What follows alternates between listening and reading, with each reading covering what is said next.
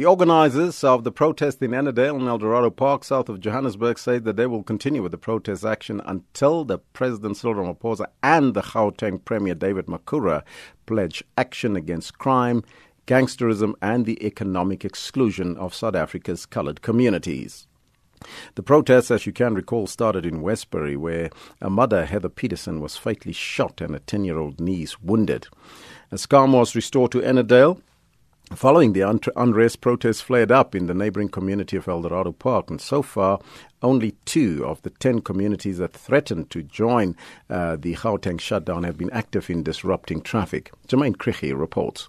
Residents of Ennerdale have added their voices to those of Westbury in standing against drugs, gangsterism, and crime in the communities. They say drugs are too freely available, while the police continue to turn a blind eye to drug dealers and drug kingpins. This woman feels hopeless because she has reported the matter a number of times. It's because I live next door in the street of also drug lords. And the saddest thing of all is, how many times have I went to the police? That very same police that I go to, I see them coming to collect their share of money. You know, we love with girls, we love with young children, and we are just not safe. So my only thing is, who do we go to? Because even the police cannot help us. The drug lords have the police in their pockets. Additional police and Metro Police officers were deployed when protests spread from Ennerdale, spilling over onto the N12 highway. The road has since been reopened to traffic. The police's Kay Makhubele says residents must not disrupt the lives of law abiding citizens, and if they are unhappy with the police, this should be reported through the correct channels. Our job is to maintain law and order if the people they've got uh, uh, complaints, they have to report them to the police station. And if they feel that they don't get joy from the client service center, they must report them to the station commander as well as the cluster commander. As much as we have cluster commander in the area, and the provincial commissioner's doors is opened, and we are calling for them to report all those allegations, and we believe those allegations will be investigated. Makhubele says community tip offs are taken seriously. He says it's through such tip offs that they managed to arrest the third suspect in connection with the fatal shooting of Heather Peterson. Her death sparked widespread protests in Westbury against crime and drug related violence, with other predominantly coloured communities protesting in solidarity. Anthony Williams, from a group calling itself the Gauteng Shutdown Coordinating Committee, says the situation is now about more than just Peterson's case and that more needs to be done to address systemic imbalances.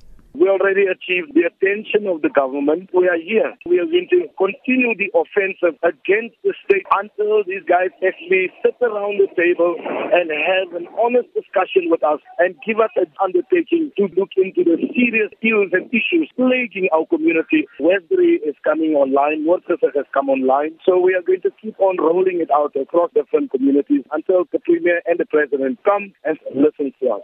For this reason, he says they do not view today's shutdown as a failure, even though only two of the ten communities who promised to join participated. Police will continue to monitor the situation in areas at risk for unrest. I'm Jamaine Krige in Johannesburg.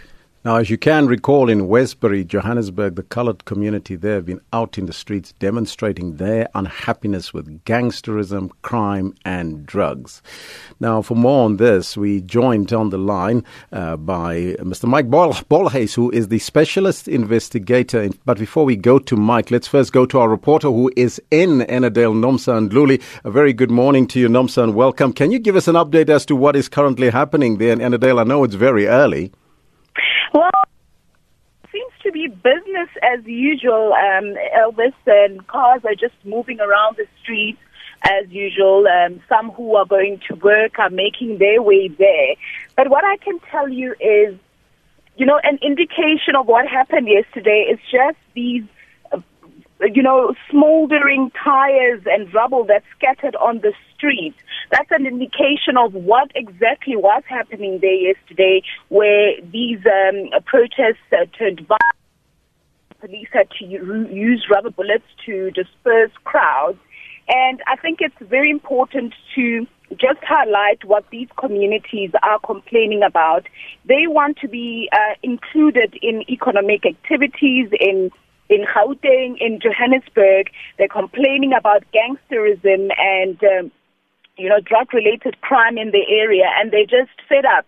And as as you've just said earlier, Elvis, is that these protests in predominantly colored communities, including Eldorado Park and Westbury, were actually sparked by the killing of Heather Peterson, who was, um, you know, caught in the crossfire of gang-related violence in Westbury.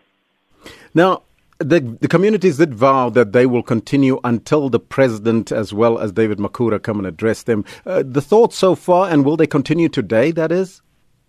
Well, there is no indication that that will happen today, but we will speak to the organizers and we will be monitoring the situation in Ennerdale, Westbury, and Eldorado Park. Thank you so much. That's our reporter on the ground, Nomsa Ndhlulu. She's monitoring the uh, the story there in Ennerdale to see if there's any flare-ups there. But as I indicated earlier, you know that Westbury, Johannesburg, uh, the community there has been also out in the streets demonstrating their unhappiness with gangsterism, crime, and drugs in their community. Now, for more on this type of crimes that are happening in such communities, we're joined on the line by Mike Bolhuis, who is a specialist investigator into serious, violent, and serious economic crimes. Uh, Mr. Bolhuis, a very good morning to you and welcome. Uh, thank you for the opportunity.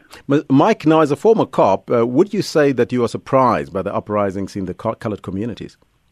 No, uh, not at all. And I'm actually happy that the communities are doing this. Why? Because, well, enough is enough, isn't it? I mean, when is this government ever going to take crime very seriously? Mm-hmm. It doesn't. So the communities have my full support. I think they should do whatever they need to do to draw this attention because crime, gangsterism, as you've mentioned it there, drug trafficking and all these crimes happening in these communities aren't addressed at all. And uh, usually the cops are involved as well. Mm-hmm. Uh, what are the crimes that you would normally get hired for? And, and do you investigate these type of crimes in these type of communities? Yes, we do. We're a specialist organization dealing with serious violence and serious economic crime, but we're not torch in the dark night. There's only only a few of us, but we need need many organizations like ourselves working together with the police. But this is not the solution. The solution is that the government takes crime seriously and makes sure that we have a non-corruptive police unit uh, in our country. My concern is, and I'm sorry to say this, that about 80% of the police is corrupt. They mm-hmm. cannot protect and serve. And if you have that scenario, I mean, you're going to have a, a rant and raving criminals all over the place, and crime will, will be rife. It's a lucrative country to commit crime. They can and can get away with it. I mentioned earlier that it seems like communities such as Westbury are being held ransom by these gangsters because they're being intimidated. Uh, they cannot move out of that particular community and they're being threatened by these gangsters. So, what the, what, what Bheki Cele has done, the Minister of Police, is, is, take away some of the police and brought in Amabareta. Is that the way to go in order to clean the, the, the community of these gangsters? It's all good to say these things, but it's another thing to put it into practice and really do it. How many times have we heard people standing up and saying, we're going to do this and we're going to change this and we're going to uh, create this and, and so forth, but they just don't do it. Crime pays. These criminals hold these people uh, ransom, as you've said, because they, they literally, and it's only a small percentage. And they have the guns, they have the infrastructure, they have the know-how, and, and they hold these communi- uh, communities ransom, and they threaten and intimidate them const- constantly. And as I've said, they sometimes get the support or have police involvement, and that's why they get away with this. So, so what needs to happen next, Mike, in communities such as this? What uh, what else can be done in order uh, to rid the community of the gangs and the drugs? Well, as I've said before, it's very, very important that this government really takes uh, the public, their people, uh, serious. They should really protect and serve. They should really go out of their way. They should see it by now in the last 20 years. Our crime has escalated to such a level that uh, there's so many lives lost. There's so many families broken. There's so much, all kinds of crime, from cyber crime to uh, violent crimes uh, uh and, and all other economic crimes. I can give you a list from here to kingdom come. This uh, government should have a police force that is zero tolerant, non-corruptive, and uh, we should we should actually start right from the bottom and deal with criminals and not let them have the right uh, to do as they like and get away with this. You know, nowadays you can literally do anything And if you go to a police station and report it, they just don't want to take your case. They just don't want to get involved. So the police is corrupt once, and if the police is corrupt, you will not have a protect and serve situation in the community. Uh-huh. And that's why I say, go for it, communities. You have no other choice, but do not commit crime yourselves. But do whatever you need to take uh, to do to make this government understand that you do exist uh, you have a right to, to be protected and to be served by the authorities in this country, and that they're not doing it. Mike, I thank you so much for your time. Mike Bolhuis is a specialist investigator into serious, violent, and serious economic crimes. Now, for more on this, we're joined on the line by a resident of Eldorado Park. He's also the convener of the National Khoisan Colored National Consultative Forum, and he's also a social commentator. Dr. Leonard Martin. A very good morning to you, sir, and welcome. Good morning, Elvis, and good morning to your listeners. Uh, Doctor, what is your view on one of the issues that was put forward by one of the community leaders on, in, in Westbury that the colored communities have largely been socially neglected by government? Well, I mean, he's actually stating a, uh, a very uh, controversial truth in the sense that uh, there is a structural inequality that has been developing or becoming open or visible over over time, especially in the uh, transition from 1994 to the present. Would, uh, what should government then do in order for the colored communities not, the feel, not to feel the way that they do, especially when it comes to crime and gangs? Elvis, all these issues are tied up into uh, citizenship. Explain. Are we having a, are we having a citizenship that actually addresses the saliency of all South Africans in relation to the social, the cultural, the economic, and the political. And that's where the issue of marginalization becomes very stark because it is interwoven structurally with things that were not undone uh, after apartheid. A very important question that we pose to our listeners is why are drugs and gangs a prevalent feature then in so called colored communities and how can it be curbed? Your thoughts on that? Well, uh, Elvis, I think it should be very clear that in the period running up to the, the uh, transition to apartheid, there were different policies applied by the apartheid government. Those policies failed. What, it, what I'm basically saying is that this issue of gangsterism was there under apartheid and has grown worse since uh, 1994. Are you, are you suggesting then that uh, there's a, a hand from perhaps the state into these gangs? I am, I am not even insinuating this. I'm saying that it is actually part of the policy that uh, has remained opaque since the apartheid period. Under apartheid, the apartheid government actually left many of these gangs untouched for its own purposes. So why would they do that then, Doctor, and, and, and why would that then be a problem? Well, Elvis, I think we have to say directly, when you do not want uh, communities to experience development, you actually exploit the worst features of uh, uh, underdevelopment and uh, the collapse of communities. It paralyzes communities. It removes the possibility of agency on the part of community members or citizens. Uh, gangs actually restrict agency uh, in these communities. They restrict the agency to change, and that is what we are witnessing at its worst in our communities. We talked about uh, marginalization, but is there perhaps also then an identity crisis within the, the so called colored communities? Well, put it this way uh, the South African society has never really come to terms with uh, the colored population.